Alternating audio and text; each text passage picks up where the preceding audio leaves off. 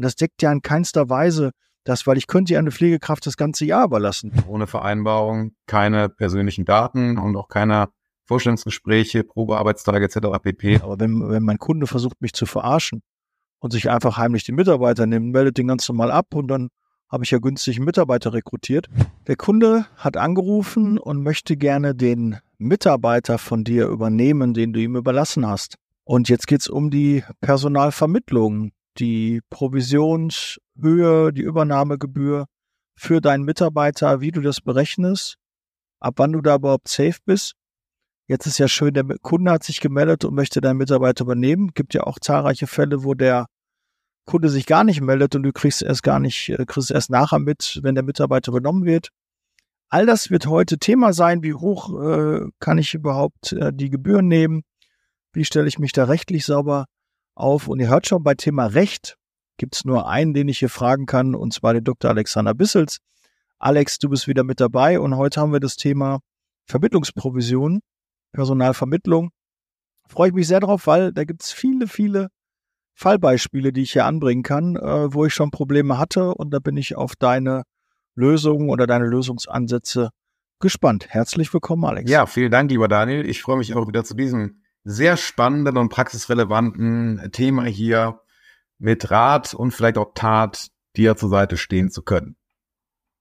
Ja, und ich würde sagen, nach Kündigung ist es, glaube ich, äh, der häufigste Rat, den ich da gebraucht habe bei der Personalvermittlung ähm, weil häufig es wird halt häufiger eine größere Summe fällig, wo auch manchmal der Kunde überrascht ist, wenn er diese Summe bezahlen soll. Und dementsprechend habe ich da häufiger den Anspruch auf Rechtsberatung, wenn ich mich nicht vorher schon beraten lassen habe und mich da gut aufgestellt habe. Aber äh, ich glaube, das ist somit eins der häufigsten Nachkündigungen, Kündigungsschutzklagen der Rechtsstreitthemen äh, bei einer Personalvermittlung, bei einer Personalübernahme nach einer äh, Überlassung. Ne, wir reden ja einmal über die normale Arbeitnehmerüberlassung. Im Anschluss wird der Mitarbeiter übernommen.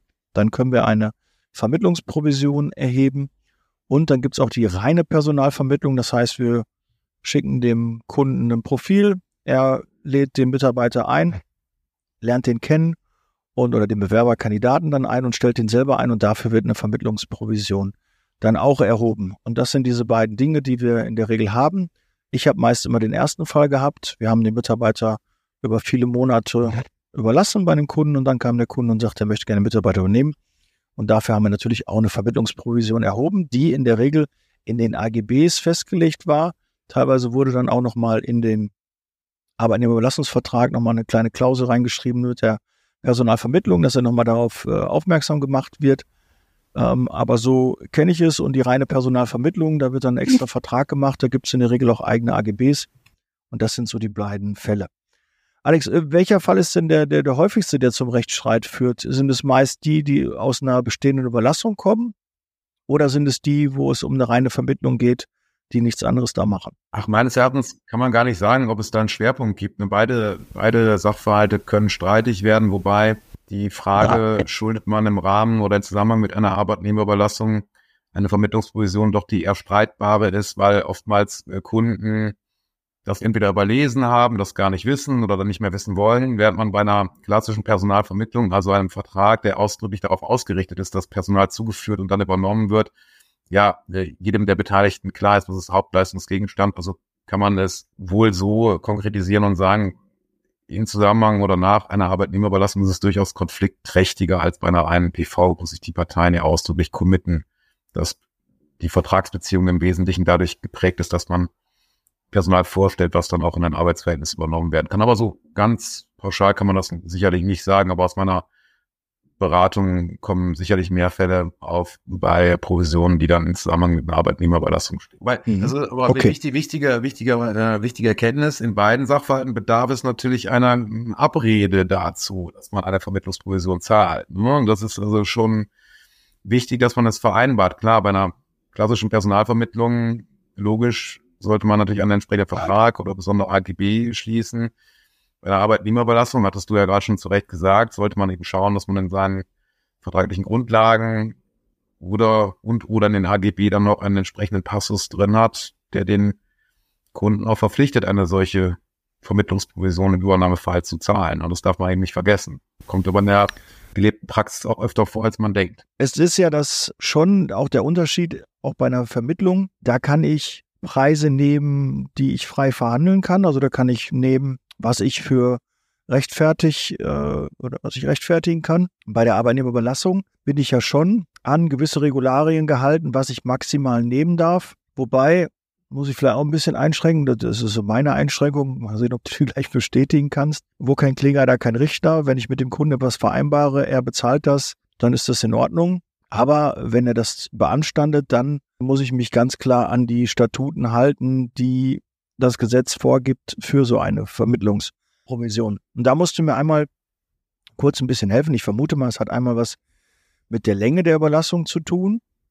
Ähm, wie, wie, berechne ich das denn überhaupt? Was, was steht in, dem, in den Gesetzesgrundlagen? Was ist die, der, der, die Maßgabe, ja. nach der ich bei einer, nach deiner Arbeitnehmerüberlassung die Provision berechnen kann. Nochmal einen Schritt zurück. Du hast recht, dass man bei einer klassischen Personalvermittlung ein wesentlich größeres Gestaltungsermessen, was insbesondere die Höhe der Provision betrifft. Na, natürlich hat man da auch Grenzen, dass es eben nicht wucherisch sein darf, aber du hast dann da tendenziell in Mangelberufen hast du da ein sehr weites Ermessen und äh, kannst dann da eben auch, wie du gerade sagtest, da ähm, sehr hohe Provisionen verlangen und da ist die Grenze, wo das dann eben kippt und unzulässig wird, eben sehr weit nach hinten verschoben. Anders eben im Rahmen der Arbeitnehmerüberlassung. Dort gibt es eben auch einen, einen gesetzlich ausdrücklich fixierten Rahmen in Paragraph 9. Ähm, und dort heißt es eben, dass man eine angemessene Vergütung verlangen kann für die Vermittlung, also die Übernahme ähm, eines Mitarbeiters das ist auch noch nicht allzu lange im Gesetz. Ähm, klar, die Zeitarbeit ist darauf ausgerichtet, dass eben übernommen wird, sogenannter Klebeeffekt, aber der Gesetzgeber hat irgendwann erkannt, dass ja den Dienstleistern dann eben ein wesentliches Asset entzogen wird, nämlich die zu überlassenen Mitarbeiter und dass das durchaus honorierungswürdige Leistung ist, dass man also Personal sucht, rekrutiert und dann eben auch dem, dem, dem Kunden zur Verfügung stellt, der dann eben sich da letztlich bedienen kann, ohne selbst dann rekrutieren zu müssen. Das kostet ja auch alles, das wissen wir. Die Leute sind auch nicht mehr so leicht zu finden am Markt. Und demgemäß sagt der Gesetzgeber, ja, man darf ja. eben eine angemessene Provision Vermittlungsabrede, in der Vermittlungsabrede treffen. Aber du merkst schon an dem Begriff angemessen, das ist eben weiter als wucherartige ähm, Provisionen zu verlangen. Und da ist natürlich die Rechtsprechung in den letzten Jahren dabei gewesen, diese, dieses Kriterium der Angemessenheit zu definieren, einzuhegen, dass man also da ähm, keinen Wildwuchs gestattet, der dann eben Vermittlungsprovisionen gestattet, die dann ins Utopische laufen. Ähm, wenngleich der Arbeitsmarkt das sicherlich hergeben würde, dass man da auch mehr verlangt, als dann in den klassischerweise von der Rechtsprechung akzeptierten Klauseln vereinbart wird. Hm. Ähm, aber du mhm. fragtest, fragtest gerade nach den, nach den Kriterien und die Rechtsprechung sagt eben, es muss eben eine in Abhängigkeit zur Überlassungsdauer degressive Staffelung vorgesehen sein. Heißt also, die Provision kann natürlich ansetzen, muss aber dann abgeschmolzen werden in Abhängigkeit zur Überlassungsdauer. Und dann, da hat der Bundesgerichtshof, der in dem Fall zuständig ist, in der, jüngeren Vergangenheit auch immer wieder mal Entscheidungen erlassen und was eben abgesegnet ist, dass man innerhalb der ersten drei Monate zwei Bruttomonatsgehälter verlangt, nach bei Übernahme zwischen dem vierten und dem sechsten Monat 1,5 Bruttogehälter, zwischen dem siebten und dem neunten Monat ein Bruttoentgelt, zwischen dem zehnten und dem zwölften 0,5 und ab dem zwölften Monat ist es dann eben provisionsfrei. Also das ist natürlich ein, ein sehr enger Rahmen, der eben von der Rechtsprechung, insbesondere vom BGH, abgesteckt wurde. Und die, die Frage, die man mhm. sich eben dann stellt, ist das insoweit abschließend oder kann man darüber hinausgehen? Also kann man die Staffelung modifizieren, kann man, also wann das dann eben als Stufen, wenn das reduziert wird, kann man dann auch noch was auf die Provisionshöhe mit drauflegen. Wäre da ehrlich gesagt ein bisschen vorsichtig. Ich will gar nicht sagen, dass man das nicht darf, aber die, die, der BGH hat in der jüngeren Vergangenheit ein Urteil erlassen, das von zahlreichen Instanzgerichten eben als abschließend interpretiert wird. Also heißt, diese Staffelung auch gerade bei Mangelberufen unverrückbar ist, was ich als nicht richtig ansehe. Und das wissen wir alle. Der Helfermarkt, ja, da findet man vielleicht noch welche. Im Pflegerbereich könnte es schon ein bisschen ärger werden, da die geeigneten Personen zu finden, so dass es der, der Rekrutierungsaufwand und die Kosten, die der Dienstleister hat, durchaus höher sein können und auch der Ertrag für den Übernehmenden. dass es meines Erachtens durchaus geboten ist, da ein bisschen drauf zu satteln. Aber da muss man eben vorsichtig sein, gerade was so pauschale Klauseln betrifft. Also wenn man das machen sollte, dann sollte man eben profilabhängig da differenzieren. Beispielsweise Helfer so und so viel, da kann man sich dann an der Staffel vom BGH orientieren. Und wenn man dann in qualifiziertere Berufe und gar Mangelberufe geht, dann kann man durchaus versucht sein, da auch eine höhere Staffel zu vereinbaren. Aber das muss man auch klar sagen mit dann entsprechenden Risiken und Nebenwirkungen, dass eben ein, ein, ein Gericht diese Staffel als nicht mehr angemessen ansieht. Diese Gefahr besteht schlichtweg. Du hast es richtig drauf im Vertrieb. Du hast Bock, Teil etwas Großen zu werden. Dann sollen wir uns auf jeden Fall kennenlernen. Denn ich suche Unterstützung für mein Team und wir können gemeinsam ein tolles Zeitarbeitsunternehmen aufbauen. Wenn du Bock darauf hast, melde dich gerne. Unterhalb des Videos findest du den Link. Bis gleich. Ciao. Wenn ich ähm, dann meine Rechtsanwalt, wenn ich höher angesetzt habe, damit aber um fingierte Beträge zu finden, laut Gesetz wäre die Empfehlung bei 5000. Ich habe aber 10.000 angesetzt, falle ich dann auf 5 zurück, wenn es rechtlich behandelt würde. Also wenn ich bei Gericht bin oder auch so, Sie haben 10.000 gefordert, Sie können ja maximal 5, dann bekommen Sie auch nur die 5. Oder sind meine ganzen 10 dann in Gefahr? Ja, ich würde auch, ich wäre vorsichtig mit absoluten Beträgen. Also die absoluten mhm. Beträge mhm. sind, sind schwierig. Man muss da eben eine, konkrete Bezugsgröße äh, nehmen und die. Ich nehme doppelt so viel, als ich erlaubt hätte, um einfach ja, okay, diese, ich aber, wollte einfach nur ein paar Zahlen. Aber nur, nur, nur, dass man so nicht, nicht missverstehen, absolute Beträge ja. sind schwierig, sondern es muss immer eine Relation zu irgendeinem, zu, zu einem gewissen Kriterium hergestellt werden oder sollte. Ne? Und das kann. Mhm. Man müsste das ja errechnen. Ne? Genau. Also es richtet sich ja schon auch danach, nach dem Gehalt, nach der Länge. Das haben ja. wir ja gerade schon, du hattest ja so ein bisschen dann diese Formeln. Mein Eindruck, sage ich dir jetzt mal so, wie wenn ich diesen Gesetzestext äh, dort lese, mhm. der Kunde lacht sich kaputt. Der Kunde lacht sich wirklich kaputt. Wenn ich eine Pflegekraft habe, die mir einen Umsatz sieben, zehntausend ungefähr im, im Monat, je nachdem, welche Qualifikation ist im OP, ja, ähm, haben wir diese Verrechnungssätze. Auch die Mitarbeiter kosten uns ja locker fünf, sechs, sieben ähm, tausend dann in dem Fall, wenn die so viel Umsatz bringen, ähm, inklusive der der Lohnnebenkosten und dann ist noch, äh, noch nichts anderes bezahlt. Dann reden wir rein nur über den Mitarbeiter, dass die Kalkulation stimmen würde. Und dann übernimmt er diesen Mitarbeiter und wir müssen zwei Gehälter dann als Grundlage jetzt als Beispiel nehmen oder ein Gehalt, weil er schon sechs Monate dann irgendwie hatte. Dann lacht er sich kaputt. Dann sagt er, dafür kriege ich eine Pflegekraft, ist ja mega, ist ja geil. Aber es ist, ich finde, diese Summe ist in keinster Weise im Verhältnis zu dem, was ich an Rekrutierungsaufwand hatte was ich an, äh, um diese Kraft überhaupt zu bekommen, wie schwierig ist es, eine Pflegekraft zu bekommen. Ja, wir zahlen ja teilweise schon große, hohe Kopfprämien oder Startprämien, je nachdem. Wir, wir geben eine Menge Geld für Recruiting aus und das deckt ja in keinster Weise das, weil ich könnte ja eine Pflegekraft das ganze Jahr überlassen. Mein Ziel ist es ja dauerhaft, die Mitarbeiter auch bei mir zu beschäftigen. Und da finde ich diese Summe nicht angemessen. Kein Vorwurf an dich, du weißt, aber nee, nee, das ist so von aus meiner Sicht aus der Personaldienstleistung. Ja, ich kann das aus praktischer Sicht natürlich verstehen. Auch wenn ein Kunde, der wird auch ungern die fünf oder 6.000 Euro bezahlen, da, mal, mal unabhängig davon.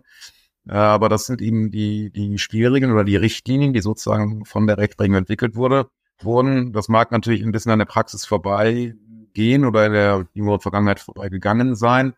Nichtsdestotrotz haben wir die Spielregeln und das Risiko, wie du gerade schon sagtest, ist, wenn du dann überreist, also sagen wir dann höhere Bemessungsgrößen, äh, Kennziffern ähm, vereinbarst, als das von der Rechtsprechung noch als ja. angemessen angesehen wird, ist eben das Risiko, dass du komplett ausfällst. Es findet also keine sogenannte geltungserhaltende Reduktion statt. Also das ist der juristische Terminus technicus, heißt also, die Rechtsprechung geht nicht dahin, in deinem Beispiel zu bleiben, das wären dann die absoluten Beträge 10.000 hochgerechnet und zulässig wären 5, wird der Betrag also nicht abgeschmolzen auf die zulässigen 5, sondern du bist eben in der Regel bei deiner AGB der, der sogenannte Klauselsteller. Du trägst eben das Risiko, dass diese AGB auch wirksam sind. Und wenn das nicht der Fall ist, dann fällst du runter auf Null. Also das ist all or nothing. Ne? Es gibt also keine Abschmelzung nach unten. Das Risiko wird dir als Klauselsteller aufgelastet, dafür zu sorgen, dass diese Klauseln wirksam sind. Und das ist natürlich auch immer dasjenige, womit man dann beim Kunden da, womit der Kunde argumentiert. Auch möglicherweise, um dann einen Kompromiss zu erzielen und sich dann noch runter zu verhandeln. Sagt, ja, ich würde mich jetzt hier hm. auf eine Unwirksamkeit in Gänze berufen, bin aber bereit, dir dennoch eine gewisse Abstandssumme zu zahlen, die aber nicht so hoch ist wie das, was wir vereinbart haben. Und das ist natürlich dann das rechtliche Druckpotenzial, was er hat. Oder ich berufe mich auf eine Unwirksamkeit in Gänze, lass es auf eine gerichtliche Klärung ankommen und dann haben beide gewisse Risiken, die man dann zu tragen hat. Deswegen muss man da eben Nein. vorsichtig sein bei der Formulierung. Oder man kann natürlich auch die vom, von der Rechtsprechung entwickelten Grenzen bewusst überschreiten, aber dann bitte bewusst. Natürlich auch mit dem, mit dem Risiko, was da drin steckt, aber natürlich auch mit den Opportunitäten. Und du hattest ja gerade gesagt, Luca Kläger da kein Richter. Wenn der Kunde das natürlich ja. zahlt, ja gut, dann ist ja der Keks erstmal für dich gegessen. Dann hat er eben auf eine möglicherweise unwirksame Klausel geleistet, äh, aber das wird er ja dann nicht mehr äh, challengen. Ähm, das passiert auch, oder das funktioniert vielleicht auch in 90 Prozent der Fälle, aber dann muss man auch sich bewusst sein, dass man sich in 10 Prozent der Fälle äh, möglicherweise streitet, die ähm, die Provisions, die Provision dann abschreiben muss. Gut, aber das ist dann eben so. Das ist so eine Mischkalkulation. Wie viele Fälle, in wie vielen Fällen zahlt der Kunde? Wie viel Umsatz kann ich damit generieren und in wie vielen Fällen ähm, macht der Kunde mir das Leben schwer und ich muss es abschreiben. Also das muss man dann eben wirtschaftlich kalkulieren. Natürlich rechtlich bewerten und wirtschaftlich kalkulieren. Äh, was, müssten wir denn irgendwas machen, um äh, das hinzubekommen, dass jetzt in dem Beispiel, das ich genannt habe, trotzdem diese fünf greifen können, wie bei einer Kündigung. Wir kündigen sie fristlos, ersatzweise fristgerecht. Wäre da, wir stellen den 10.000, ersatzweise 5.000 Euro als Provision in, in Rechnung? Oder wie soll, wie, wie müssten wir das formulieren, dass das überhaupt also, so kommen also könnte? Interessante, äh, interessante Idee. Also so eine Klausel habe ich noch nicht gesehen, dass man sagt, wir nehmen 10.000, wenn es unwirksam ist, dann fallen wir auf fünf zurück. Also das, genau. ähm, würde ich jetzt nicht als grundsätzlich unzulässig ansehen, aber man würde natürlich der Klausel schon so einen gewissen Anstrich geben, dass man nicht so selbst davon überzeugt ist, sondern das wird so einen Kunden gegebenenfalls auch dann aufhorchen lassen, die sagt, ja, wieso schreibst du hier zehn und sagst aber, wenn es unwirksam ist, sind es nur fünf, da muss ja, muss ja im Grund dahinter stecken, warum du das äh, gemacht hast. Also die Klauseln sind eigentlich eher unüblich, aber wir haben meines Erachtens. Aber ich würde das ja, also äh, kann ich ja schon mal, das ist ja gar nicht verkehrt. Also war jetzt gerade so eine spontane Idee, weil du sagst, man, man fällt dann runter. Ich würde das auf jeden Fall mal empfehlen bei den äh, Dingen, wo ich weiß, und ich habe den Fall jetzt äh, frisch gehabt. Ich mache jetzt 15 Jahre, äh, überlasse ich Pflegekräfte und mache Zeitarbeit in der Pflege, 20 Jahre, ja, 20 Jahre jetzt insgesamt. Und es kommt immer wieder vor, dass irgendein Kunde meint, er ist schlauer als wir und übernimmt dann einfach heimliche Mitarbeiter. Der kündigt bei uns, hat eine tolle Story, die er dann erzählt und fängt dann heimlich beim Kunden an wir kriegen das mit, der wird in dem Pflegeauto gesehen, der wird ja. bei dem Kunden gesehen, ach so, und hat mit dem telefoniert, die sind befreundet. Irgendwie kommt das immer raus. Und äh, dann kriegen wir das raus und dann stellen wir eine PV oder eine Personalvermittlung und wir wissen, okay, der Mitarbeiter ist da angefangen. Nachweislich, ja, sonst würden wir es ja nicht machen. Wir werden nicht pauschal sagen, jeder Mitarbeiter, der gekündigt kriegt, der letzte Kunde oder alle letzten Kunden kriegen jetzt äh, seine Personalvermittlungsrechnung. Und da könnte ich ja, weil ich weiß, okay, das könnte auch dann könnte ich ja zumindestens in, in den Fällen, entweder halte ich mich da super stark ans Gesetz, aber es hängt ja von den AGBs ab. Aber ich könnte ja dem auch eine separate Vereinbarung äh, schreiben und sagen, hier, du hast den Mitarbeiter übernommen, dadurch wird eine Pro Provision fällig, Maximalersatzweise der und der Betrag, weil wenn man sich dann vor Gericht sieht, was ja da relativ wahrscheinlich ist oder die Wahrscheinlichkeit höher ist, dass man da, weil sonst hätte er sich ja gemeldet, wenn er ja nicht auf Krawall aus wäre, dann hätte er ja einfach sich gemeldet und hätte gesagt, Herr Müller, ich übernehme Ihren Mitarbeiter. Ja, ähm, wie, was müssen wir jetzt machen? Wie sieht das jetzt aus? Wie ist das Prozedere?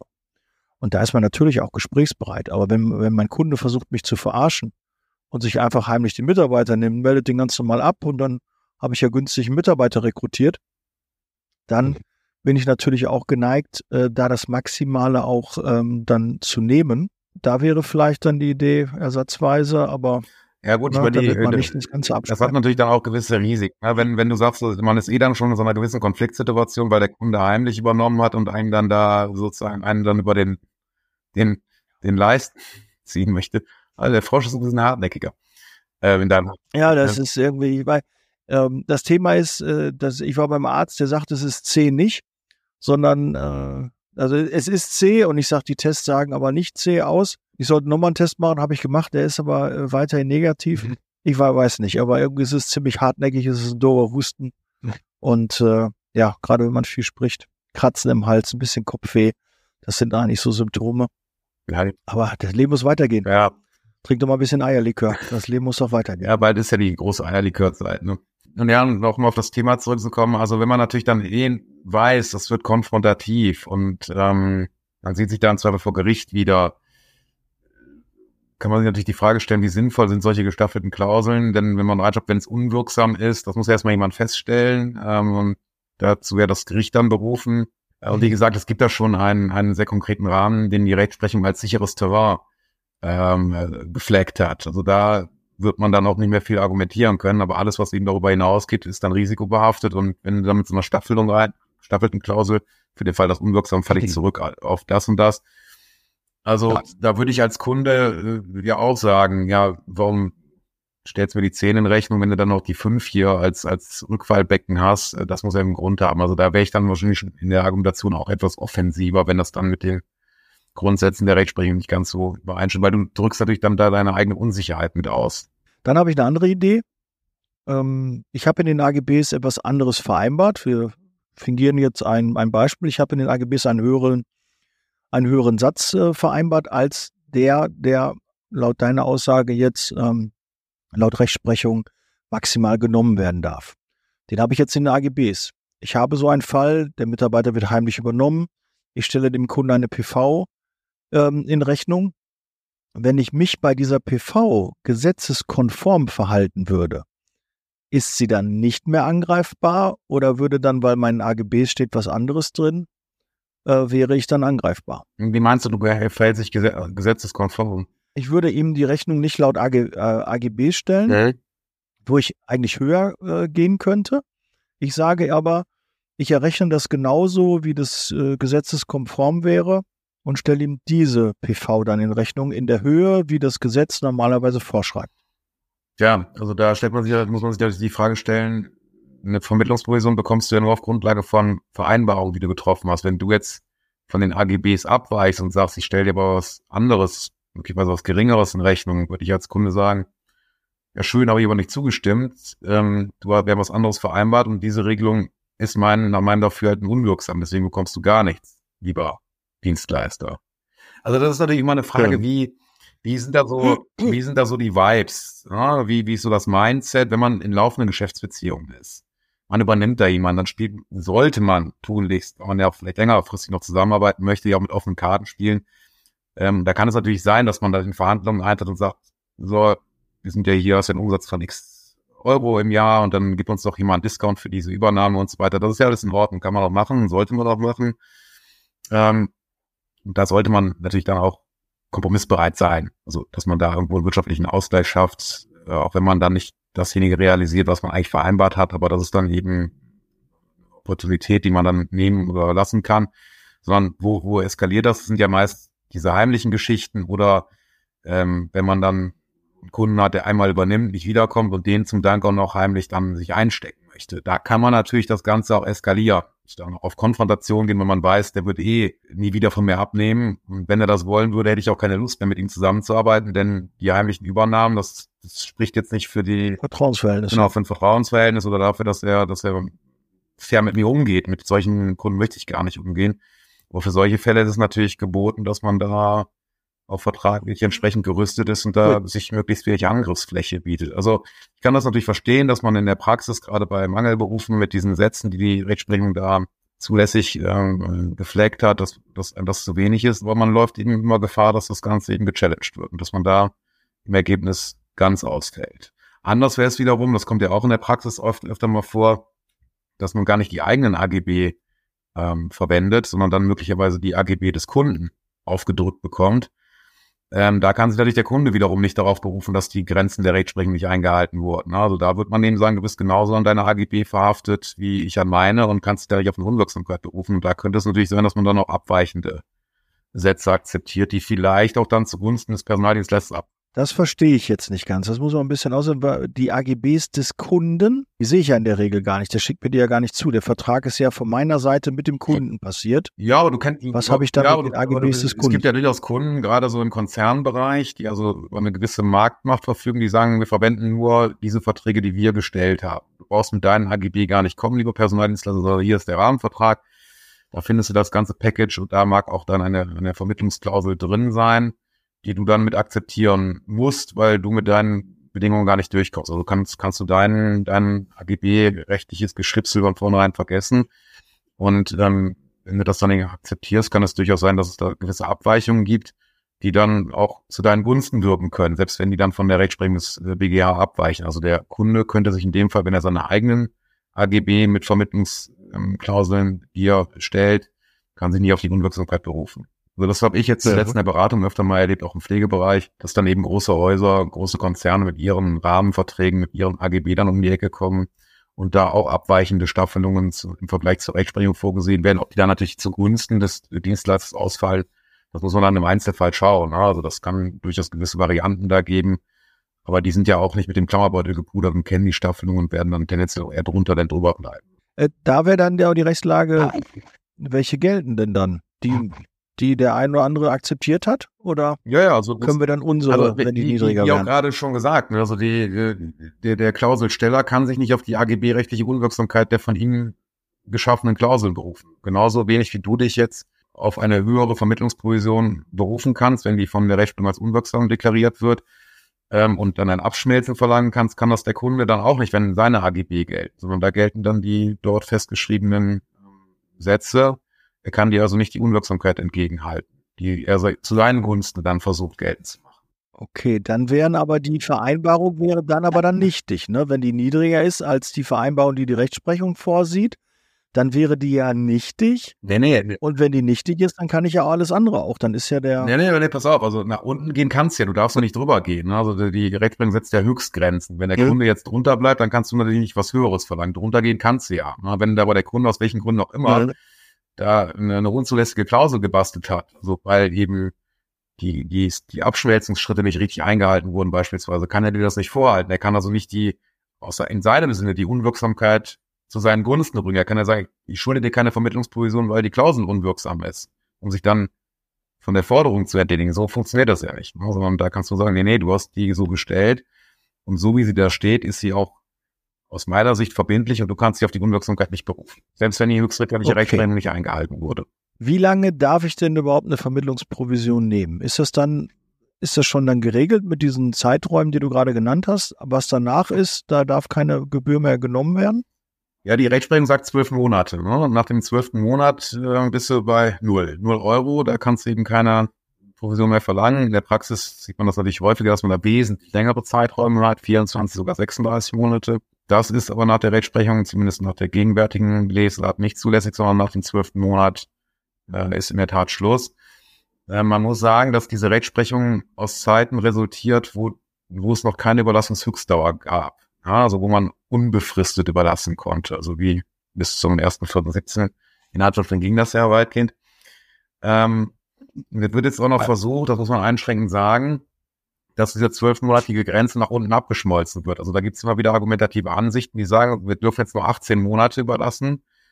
Ähm, die Rechtsprechung passt dazu nicht, weil man dann unbefristet in Anführungsstrichen überlassen durfte, also über 18 Monate hinaus zumindest, dass mhm. man sagt, Jetzt haben wir da einen Deckel mit 18 Monaten drauf, deswegen muss dieser Zeitraum auch zurückgeschmolzen werden. Also da unter zwölf Monate, ähm, die dann eben als maßgeblich ähm, sind um eine Vermittlungsprovision.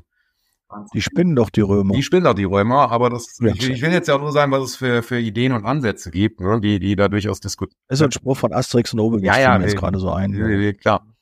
Ähm, aber das, das sind eben auch Diskussionen, die dann geführt werden, wenngleich ich, ich auch keine äh, Entscheidung kenne, die das mal aufgegriffen hätte, aber äh, naja, steht der Tropfen mit den Steinen ja irgendwann, wird da vielleicht ein Gericht sich den ganzen mal annehmen und das entscheiden. Aber die, die, die Rechtsstreitigkeiten in diesem Zusammenhang, die sind ähm, recht rar, will ich mal sagen. Es hat in der jüngeren Vergangenheit ein bisschen zugenommen, klar. Der Fachkräftemangel und dadurch verbunden Übernahmen und Provisionsansprüche, das äh, wird in der jüngeren Vergangenheit doch öfter mal vor die Gerichte getragen.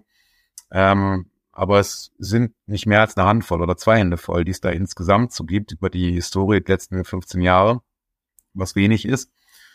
Äh, liegt natürlich auch daran, dass viel eben außergerichtlich geklärt wird. Also diese kaufmännischen Streitigkeiten über wirtschaftliche ähm, Faktoren regelt man in gesunden Kundenbeziehungen eben außer nicht vor den Gerichten, sondern erst, wenn es dann eskaliert und man dann eben auch keine darüber hinausgehenden Interessen an der Fortführung der Geschäftsbeziehung hat, dann geht es eben vor die Gerichte die aber auch dann nicht immer zwingend streitig entscheiden, sondern da hat man immer noch die Möglichkeit, einen Vergleich zu schließen, was in der Praxis ja öfter mal gemacht wird. Ja, ich, ich weiß nicht, wenn, wenn das jetzt auch noch kommt, dann können die Kunden wirklich über die Zeitarbeit rekrutieren, gucken dann, das sind die Fälle sogar dann, äh, vermute ich mal, bei einer Großzahl der Dienstleister sind die etwas höher ausgelegt, die Provisionsregelung. Und dann kann er sich äh, sogar kostenlos über die Zeitarbeit äh, sein Personal, zum Beispiel Pflegekräfte, rekrutieren. Ja, also wenn, wenn das mal ein Kunde richtig spitz bekommt. Ja, das, ist, das sind ja nur, nur Auffassungen, die vertreten werden. Ne? Also man ist eben auf der weitgehend sicheren Seite, wenn man sich eben an den nutzträgerlichen Grenzen orientiert. Klar, man kann immer wieder versuchen, nach oben hin die Grenzen zu verschieben, aber dann eben mit gewissen Risiken. Klar, wenn man Grenzen nicht kennt, weil sie eben neu von der Rechtsprechung geschaffen werden, aufgrund von Gesetzesänderungen, klar, kann es natürlich immer passieren, dass man den bisher geltenden, von der Rechtsprechung vorgegebenen Rahmen beachtet und trotzdem leer ausgeht. Ja, das, da muss man, ist man nicht gefeit vor, das ist ganz klar. Aber wie gesagt, in der Praxis klappt das ja oftmals sehr gut und nur ein ganz geringer Bruchteil dieser Provisionsgeschichten geht ja vor die Gerichte. Ja, Alex, dann kommen wir zum nächsten spannenden Thema, was das äh, angeht. Wie kann ich das Ganze denn nachweisen? Jetzt zum Beispiel in meinem Fall, den ich gerade skizziert habe, Kunde übernimmt heimlich den Mitarbeiter. Wie kann ich den nachweisen? Wer muss den Nachweis überhaupt erbringen? Bin ich nachweispflichtig? Ja. Ist der Kunde nachweispflichtig, dass er den Mitarbeiter nicht übernommen hat? Ja, du bist natürlich als Anspruchssteller erstmal dafür verantwortlich und auch darlegungs- und beweisbelastet, dass ein Arbeitsverhältnis, also sprich ein Arbeitsverhältnis begründet worden ist und eine Übernahme stattgefunden hat. Ja, also das ist eben anspruchsbegründende Voraussetzung. Ohne Übernahme auf der Rechtsfolgenseite kein Anspruch auf Zahlung einer Provision. Das ist natürlich in der Praxis oftmals schwierig, gerade wenn der Kunde das dir nicht offiziell mitteilt, sondern du das eben hintenrum ähm, mitbekommst durch gewisse Gerüchte, in Anführungsstrichen. Also man tut natürlich gut daran, gewisse Indizien ähm, vortragen zu können. Nämlich sowas wie, der Mitarbeiter wurde übernommen, er wurde nämlich in dem Fahrzeug des Kunden am Datum X um die Uhrzeit Y gesehen. Also hat man da schon gewisse Indizien oder dass man die Aussage eines Kollegen oder einen vielleicht auch dort im Betrieb beschäftigten Mitarbeiter bekommt, der sagt, der ist aber immer noch da, obwohl der ja abgemeldet ist. Also, dass man da irgendwelche Indizien darlegt. Mhm. Und ähm, wenn, wenn man das machen kann, kann man auch vereinbaren, dass dann eben die Beweislast zu ähm, in, den Provisionsabreden, dass dann der Kunde die Beweislast dafür trägt, dass kein Arbeitsverhältnis begründet wurde, sodass dann die Indizienlage ausreicht, um dann die Beweislast zu deinen Gunsten zu verschieben. Man kann natürlich auch einfach so wild ins Blaue hinein behaupten, es ist ein Arbeitsverhältnis begründet worden, ohne das dann irgendwo zu begründen oder zu beweisen. Dann könnte der Kunde natürlich sagen, das stimmt nicht, er könnte hm. das äh, bestreiten, aber dann hätte er natürlich ein Thema mit Blick auf den Prozessbetrug, wenn dann tatsächlich übernommen wurde. Also da muss man sich natürlich äh, aus Kundensicht dreimal überlegen, ob man dann diesen Vortrag ins Blaue, es wurde ein Arbeitsverhältnis begründet, das ist ja ein Einzeiler, ob man das tatsächlich bestreitet, weil man dann natürlich in einem mit einem Fuß dann die Schwelle der Strafbarkeit überschritten hat, denn du kannst den darfst nicht wieder besseren Wissens oder es kann mit gewissen prozessualen ähm, Pflichten nicht über, übereinander zu bringen sein. Die prozessuale Wahrheitspflicht ist eine solche. Kann man wieder besseren Wissens dann mit Nichtwissen eine Tatsache bestreiten und sagen, nee, das bestreite ich, obwohl man es ja besser weiß. Das halte ich für ausgesprochen kritisch und wäre ich, wäre ich sehr vorsichtig mit wenn man das dann im mhm. Prozess äh, bekommt. Okay, dann hoffen wir, dass die Gegenseite einen Anwalt hat, der wie du halt Ahnung hat und dann sagt, hör mal zu, ähm, ich würde das jetzt nicht bestreiten, sondern wenn die das sagen und es auch stimmt. Ja, dann, ich würde mir da zumindest äh, mal Gedanken drüber machen, ob das so eine gute Idee ist. Also wenn man das mhm. dann, äh, dann, dann muss man sicherlich nochmal so mit dem Prozessrecht schwanger gehen und gucken, ob das möglich ist. Eine Tatsache, die du beweisen musst, mit Nichtwissen zu bestreiten, obwohl man es eigentlich besser weiß, das halte ich zumindest für grenzwertig. Äh, ich würde es, glaube ich, nicht empfehlen, weil mir das zu heiß wäre, dass man dann eine Strafanzeige riskiert. Als Anwalt dann möglicherweise ja. auch eine Beihilfe ne, dazu. Weil der Mitarbeiter muss ja angemeldet sein. Der muss ja immer in einer Krankenkasse angemeldet sein. Der muss ja, da wird ja Lohnsteuer, da werden äh, Krankenversicherungsbeiträge, Rentenversicherungsbeiträge werden ja fällig. Also der Gesetzgeber kann das ja ganz sicher rausbekommen, wo der Mitarbeiter oder wird der Mitarbeiter noch als Zeuge gehört und dann, wo sind sie aktuell beschäftigt? Ja, ja, gut, der, also der, der Gesetzgeber um das zu die, die, nachzuweisen. Ja, oder? die Behörden wissen das natürlich, aber das ist ja hier ähm, Prozess, der zwischen den Parteien, also Dienstleister und Kunde geführt wird. Ähm, da haben die Behörden jetzt ja nichts zu suchen. Es gibt ja nicht sowas wie Amtsermittlungen in, die, in diesem äh, Bereich, sondern da werden die sich im Zweifel, wenn man da mal bei der Krankenversicherung anruft, wo er bislang gemeldet war, wird man im Zweifel nicht sehr viel weiterkommen mit Blick auf datenschutzrechtliche Erwägungen. So ist zumindest mein Kenntnisstand, dass die Behörden da oftmals sehr zugeknöpft sind und da wenig Auskunft geben. Klar, objektiv darlegbar wäre das, aber man muss sich eben im Zivilprozess die Beweise selber beschaffen und, und kann sich da nicht auf die äh, Amtsermittlung oder Amtshilfe von irgendwelchen Behörden äh, verlassen. lassen. Also, sondern da ist es dann in der Tat zivilprozessual so, dass derjenige, der was behauptet, auch den Beweis dafür antreten muss. Du kannst natürlich dann auch als Zeugen diesen Mitarbeiter benennen und sagen, es ist ein Arbeitsverhältnis begründet, ein Zeugnis durch den Mitarbeiter XY. Dann hättest auch ein, hättest auch ein Zeugenbeweis und dann müsste der Mitarbeiter eben dazu gehört werden, wenn die Gegenseite das bestreiten sollte. Also Sie können ja sagen, das stimmt alles nicht. Und dann würde der sagen, nö, bin noch nicht beschäftigt, ich arbeite ja, bei das, Firma das, das ist ja eher unwahrscheinlich, weil der Mitarbeiter, der dürfte ja da am wenigsten Aktien drin haben. Also natürlich hat er ein Arbeitsverhältnis und der gegenwärtige Arbeitgeber kann denen sagen, mhm. ja, wenn du jetzt hier sagst, du bist übernommen worden und du bist bei mir im Beschäftigungsverhältnis, dann kostet mich das x Euro, das finde ich nicht gut. Ähm, Fände ich aber auch als, aus Sicht des Arbeitgebers ein bisschen unlauter, weil man bringt ja den Mitarbeiter, der als Zeuge aussagen muss, dann ja dazu, dass er dort falsch aussagt, möglicherweise. Und das wissen wir alle, ist ja dann eine unheimliche Falschaussage oder gar Meinheit, wenn vereidigt wird. Da stehen ja dann auch möglicherweise Geld und dann auch Haftstrafen drauf. Also deswegen wäre das sicherlich nicht die gute die, und die beste Idee, auch seitens des Mitarbeiters da irgendwie die Unwahrheit zu sagen. Also spätestens, wenn der da im Zeugenstand ist, wäre er gut beraten, da die Wahrheit zu sagen, dass er nämlich dann übernommen wurde und in einem Arbeitsverhältnis steht. Klar. Aber mhm. da muss man ja erstmal hin, hinkommen. Ne? Das muss ja dann erstmal von der Gegenseite bestritten werden, dass es dann eben beweiserheblich wird dass man dann Beweismittel heranzieht und dann Zeugen hört. Also optimal ist es natürlich, wenn man, wenn man dann irgendwelche Dokumente in die Hand bekommt, aus denen sich das ergibt, Abrechnungen, äh, Auskünfte von, von Behörden, ansonsten eben Indizien vortragen und wenn, wenn man das alles nicht vorbringen kann, dann eben behaupten, dass es eben, also nicht wieder besseren Wissens natürlich, sonst bist du natürlich in so einer gewissen Gruppe. Sonst würde man das auch nicht machen. Also ich würde nicht pauschal ja. einfach, ne, das macht man ja nicht, sondern man hat fundierte Erfahrungen, äh, waren zwei Mitarbeiter beim Kunden, beide sind gefragt worden nach einer Übernahme, die eine hat abgesagt, ist dann abgemeldet worden, der andere Mitarbeiter äh, hat dann gekündigt dann danach. Also du merkst ja, du, du kennst ja die Schweine am Gang, ne? Also äh, man macht das ja nicht äh, erst seit kurzem, sondern man erkennt die Dinge, die da passieren und äh, zählt eins und eins zusammen, kennt, kennt auch die Story des Mitarbeiters, was da jetzt los ist, warum er jetzt geht, ja. was er da macht. Und äh, ja, und dann prüft man natürlich auch, guckt und äh, recherchiert auch so ein bisschen und hat dann auch so ein Bauchgefühl. Und wenn ich dann eine Provisionsvermittlung bekommen würde als Kunde, würde ich sagen, äh, wieso, ich habe den Mitarbeiter auch gar nicht übernommen, würde ich, wäre der Erste, ich würde den Telefonhörer in die Hand nehmen und sagen, geht's noch, äh, ich habe den Mitarbeiter überhaupt nicht genommen, wie kommen Sie auf das schmale Brett? So wäre die normale Reaktion dann. Aber wenn die ja zum Beispiel ausbleibt, ist das ja eher schon äh, ein ein Zugeständnis, ne? Wenn dann irgendwann ein Schreiben vom Anwalt kommt oder so, würde ich ja gar keinen, ich würde mir gar keinen Anwalt äh, nehmen, wenn ich so eine Provisionsvermittlung bekomme und ich weiß, ich habe den Mitarbeiter überhaupt nicht genommen. Ich bin okay. komplett schuldbefreit. Äh, warum soll ich mir einen Anwalt nehmen? Ja, nee, nee, aber, kannst du Weise, aber, aber du hast, sagen wir mal zu, äh, da freue ich mich auch auf den Prozess gerne, wie ihr das nachweisen wollt, ne? Dann Attacke, ne? Dann legt mal los.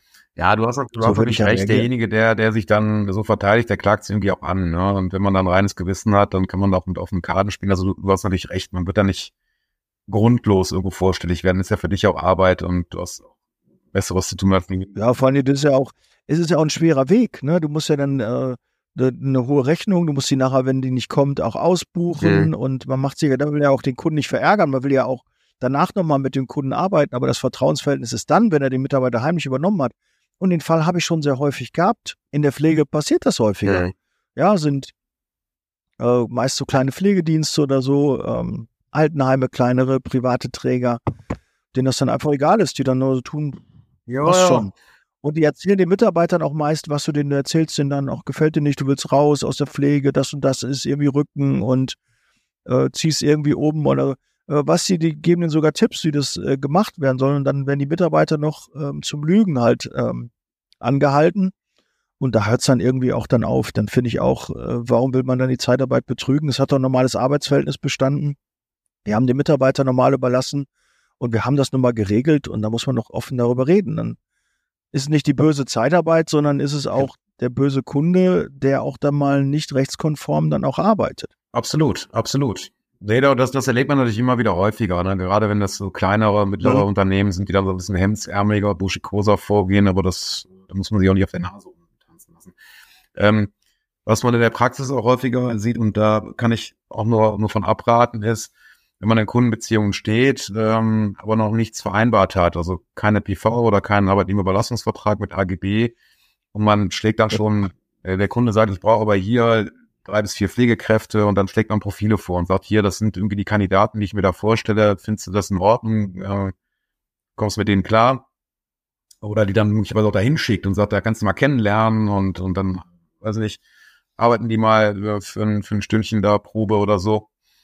Ähm, und dann kommt es ja häufiger vor, dass man dann die nie wieder sieht und die dann da eben direkt übernommen werden. Also das ist, ist schwierig ähm, da sich auf eine Pro Provisions... Habe ich auch schon häufiger ja, erlebt. Ja, aber dann, ich habe damals einen Mitarbeiter gehabt, der hatte das reihenweise irgendwie. Ne, der hat dann zwar den Verträge zugeschickt, dann haben die die aber nicht unterschrieben. Dann haben sie mal Vorstellungsgespräch ja. gemacht und dann kamen die. Und dann waren die auf einmal nachher dann übernommen. Und wenn du dann gefragt hast, der kann ja dann abgesagt, der hat schon neue Stelle dann. Und dann hast du nachher gesehen, waren die dann bei dem Kunden, ne? Ja, aber da, da, da bringt, also da bringt sie natürlich ins Teufelsküche. Also ich will gar nicht sagen, dass man dadurch so ähm, noch einen Provisionsanspruch ableiten kann, ohne dass man was konkret vereinbart hat, weil gerade wenn das unter Kaufleuten geschieht, kann man natürlich sagen, dass konkludent auch über handelsrechtliche, äh, handelsrechtliche Vorschriften ein Maklervertrag geschlossen worden, denn ein solcher ist der Vermittlungsvertrag, dass man dann eine marktübliche Provision verlangen kann. Aber da kommst du natürlich dann wieder in so ein rechtliches, in so einen rechtlichen Graubereich, weil du dann eben ohne schriftliche Vereinbarung ja so mit konkludenten, also schlüssigem Handeln, Handeln äh, arbeiten muss und das ist eben nicht empfehlenswert. Also bevor ihr dann Profile durch die Gegend schickt oder Mitarbeiter dahin schickt, bitte achtet darauf, dass dann irgendwo ein Vertrag geschlossen wird oder zumindest auf den Profilen steht, ähm, dass dann eben, wenn dann übernommen wird, dann eine Provisionsabrede oder eine Provision von x Euro dann fällt. Ähm, dann hat man zumindest schon weiter einen Anhaltspunkt, dass er dann konkludent diese Vertragsbedingungen akzeptiert, wenn er sich die Mitarbeiter anschaut und dann auch übernimmt. also da kann man dann natürlich eher sagen, es gibt eine, gibt da auch eine konkludent beschlossene Vereinbarung, das funktioniert meines Erachtens. Äh, aber ohne irgendwas, einfach nur Profil hingeschickt oder Mitarbeiter dort vorgestellt, das könnte schwierig werden. Nichts ausgeschlossen, aber da sind die Schwellen, gerade auch was die Höhe betrifft, muss man auch argumentieren, wie hoch ist sie dann? Was ist marktüblich, muss man ja, kommt man sehr leicht in Argumentationsnot. Ähm, und wenn ihr dann Profile schickt, ja, optimaler dann, optimalerweise dann anonymisiert. Also dann, dass man natürlich erkennen kann, was das äh, für, für ein Typ, der da geschickt wird. Aber dann nicht mit Namen und so weiter, sondern die Namen gibt's dann erst, wenn dann auch eine Vereinbarung unterschrieben wird. Das wäre natürlich dann noch der, der andere Weg, um dann sicher zu gehen. Aber bitte tut euch selbst den Gefallen, ohne Vereinbarung, keine persönlichen Daten und auch keine Vorstellungsgespräche, Probearbeitstage etc. pp, sondern das kann je nach Kunde und Mindset auch ins Auge gehen. Also Empfehlung auf jeden Fall ein Angebot machen, die AGBs zusenden. Ja, das auf jeden Fall. Ja, Angebot ist ja, oder muss man einen richtigen Vertrag ja, Angebot, Angebot ist ja das eine. Du hast ja gerade gesagt, dann, wenn die Dinger nicht wiederkommen, ne, dann hast du natürlich auch erstmal keinen Vertrag. Da muss man dann auch gucken, dass, dass diese Sachen auch akzeptiert werden. wenn du jetzt natürlich einen konkreten Vorschlag machst, hier schickst du so ein Profil rüber und schreibst dann drunter, ähm, bei Übernahme dieses Mitarbeiters wird dann ein, eine Vermittlungsprovision in X Höhe von, von drei Monatsgeldern fällig. Ja, okay, da könnte man dann über eine konkrete, kon konkludente Annahme sprechen. Aber wenn du einfach nur ein was komplettes Dokument, Vertrag mit AGB übermittelst und dann eigentlich nichts passiert, dann geht das so seiner, seiner Wege, dann kommt man da, das ist eine andere Situation meines Erachtens. Da kann man dann nicht so leicht argumentieren. Okay, also deine Empfehlung wäre, auf die Profile zu schreiben, dass ähm, bei Übernahme eine Vermittlungsprovision nee, mein, fällig wird. Meine Empfehlung, das wäre jetzt auch nur so der, der die Rückfalloption. Meine Empfehlung wäre hm? einfach vorher einen Vertrag schließen. Ne? Also entweder einen Rahmenvertrag, Vermittlungsvertrag oder wie auch immer, wo das dann ganz klar geregelt ist, wo man dann auch nicht mehr diskutieren kann und dann erst Profile schicken und nicht dann ähm, erst Profile und dann gucken wir mal, ne? Und schreiben dann das, das Sätzchen drauf, schreiben, klar, das schadet natürlich, aber das ist auch eher so die Rückfalloption, die jetzt auch nicht empfehlenswert ist, aber wenn man nichts hat, sollte man eben sowas machen. Mhm. Okay. Ja, man merkt schon, äh, Personalvermittlung, diese, und meistens ja diese heimlichen, diese normalen, die laufen in der Regel ab, ja. der Kunde will übernehmen, man redet drüber, man spricht und verhandelt dann noch ein bisschen. Alles gut. Aber der, der Rest ist ja wirklich ähm, meistern, wenn es rechtlich schwierig wird. Das ist ja immer das, was dann auf einmal äh, Schwierigkeiten bereitet. Dann sieht man sich da. Und ich kann auch sagen, es ist nicht jeder Fall, sondern jeder Zehnte vielleicht, also so bei zehn, fünf bis zehn Prozent äh, der Vermittlungsprovision, die man erhebt. Ähm, da ist es dann irgendwie passiert, dass der Kunde versucht hat, heimlich. Und natürlich auch mal ganz ehrlich, wahrscheinlich ist es häufiger passiert, manchmal habe ich es auch gar nicht mitbekommen. Manchmal sind die ja, einfach weg. Dann ne? hat man, weiß, wurde geglaubt, ne? Ja, und äh, irgendwann in zwei, drei Jahren, dann ist es auch, Wie lange kann ich denn so eine äh, Vermittlungsprovision dann nachher noch nehmen? Wie lange danach noch, wenn ich das feststelle? Verjährt das nicht oder ist Doch, doch, verjähren tut's schon. Ähm, also man, man hat ja kein strenges Fristenregime im Vertrag selber unter zwei äh, vereinbart, in der Regel zumindest, dass man die innerhalb einer gewissen Frist gelten will. Dann laufen eben die ganz normalen gesetzlichen Verjährungsfristen, die in der Regel ähm, drei, Mon äh, drei Jahre ähm, ab Entstehung des Anspruchs, also drei volle Kalenderjahre. Okay. Ne, wenn der Mitarbeiter jetzt übernommen wird im Dezember, beginnt die, die dreijährige Verjährungsfrist mit dem ersten, ersten 24 und Ende dann Ende 26. Und wäre der Anspruch am 31.12.26. Okay, also das ist noch nicht ganz so das Thema drei Jahre. Ich glaube, dann äh, würde ich auch nicht mehr, dann ist es halt so, dann würde mich das ärgern, aber bis zu drei Jahren ist doch schon mal auch eine gute Aussage, dass man da doch noch aktiv werden kann. Ja. Alex, äh, jetzt haben wir schon eine Dreiviertelstunde auch über dieses Thema äh, sehr ausgiebig gesprochen. Natürlich wären noch jede Menge Fallbeispiele, was ich da alles schon erlebt habe.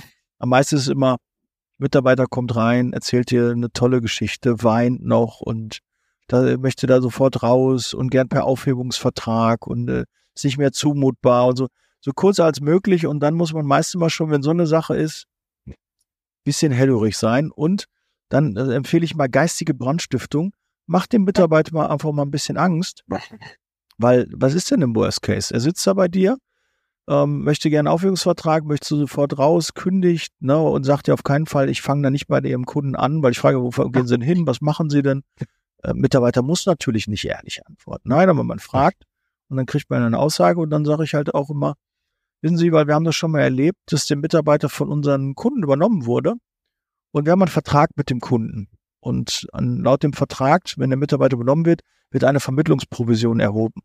Und diese Vermittlungsprovision würden wir natürlich dann auch in Rechnung stellen dem Kunden. Und wenn Sie dort anfangen und Ihr neuer Arbeitgeber dann diese Vermittlungsprovision ähm, bezahlen muss, haben wir auch schon erlebt, dass er dann einfach eine Kurzschlusshandlung macht und dann den Mitarbeiter wieder kündigt. Und das wäre ja nicht in Ihrem Sinne. Und da möchte ich Sie einfach nur verschützen.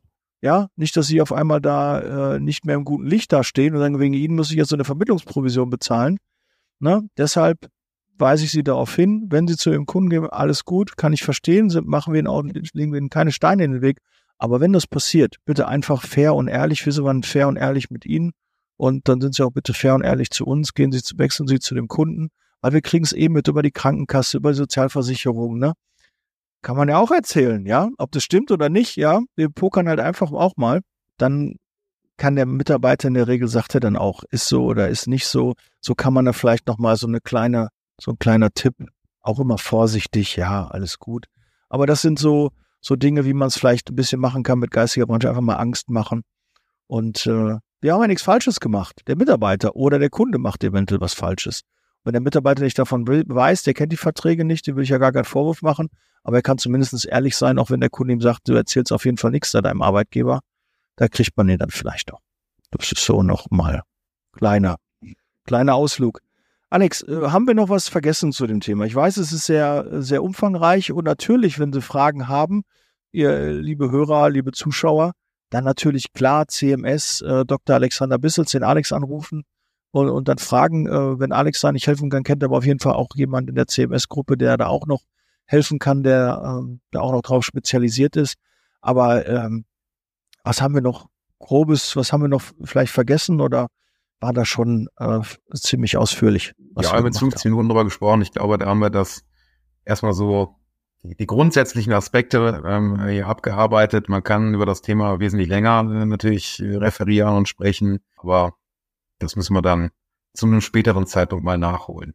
Die Spezial oder gegen Geld auch, ne? Ja. Auch gegen Geld. Ja, ne? Weil irgendwie am Ende des Tages müssen wir irgendwie auch, äh, muss das Ganze auch bezahlt werden und du kannst ja nicht all deine Beratungsleistung hier äh, for free rausgeben, sondern ruf doch mal an beim Alex und äh, ne, platziert auch mal einen Auftrag und äh, lasst euch mal rechtlich beraten von ihm, äh, damit ihr auch mal was äh, von dem Ganzen wissen, weil ich habe letztens ja auch gehört, dass sich jemand bei dir auch gemeldet hat und hat gesagt, dass äh, sehr viel Mehrwert da drin ist und ich habe natürlich auch schon eine Menge Feedback bekommen, dass sie sehr dankbar sind für diese Folgen äh, die wir zusammen machen, ähm, was da auch an Wissen drüber geht. Und äh, man kann sich ja auch mit dem Podcast auch bilden und sich rechtlich beraten.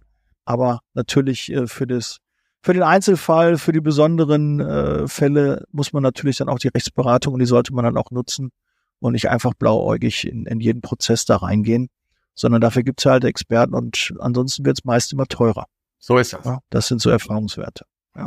Und man weiß beim nächsten Mal doch besser Bescheid. Ja, manchmal ist es auch wichtig, mal auf die Nase zu fallen und einfach gesagt bekommen, ja, ihr habt ihr falsch gemacht, damit man danach auch die Verträge ändert und danach rechtlich sicherer aufgestellt ist. Einfach dann ja. Rechtssicherheit hat. Und Rechtssicherheit ist auch in Deutschland, finde ich, auch wichtig und gibt dann auch ein gutes Gefühl, wenn man gesetzeskonform und rechtssicher handelt. Sogenanntes Lehrgeld, ne? ja, ja, genau, kann man auch so nennen. Ne?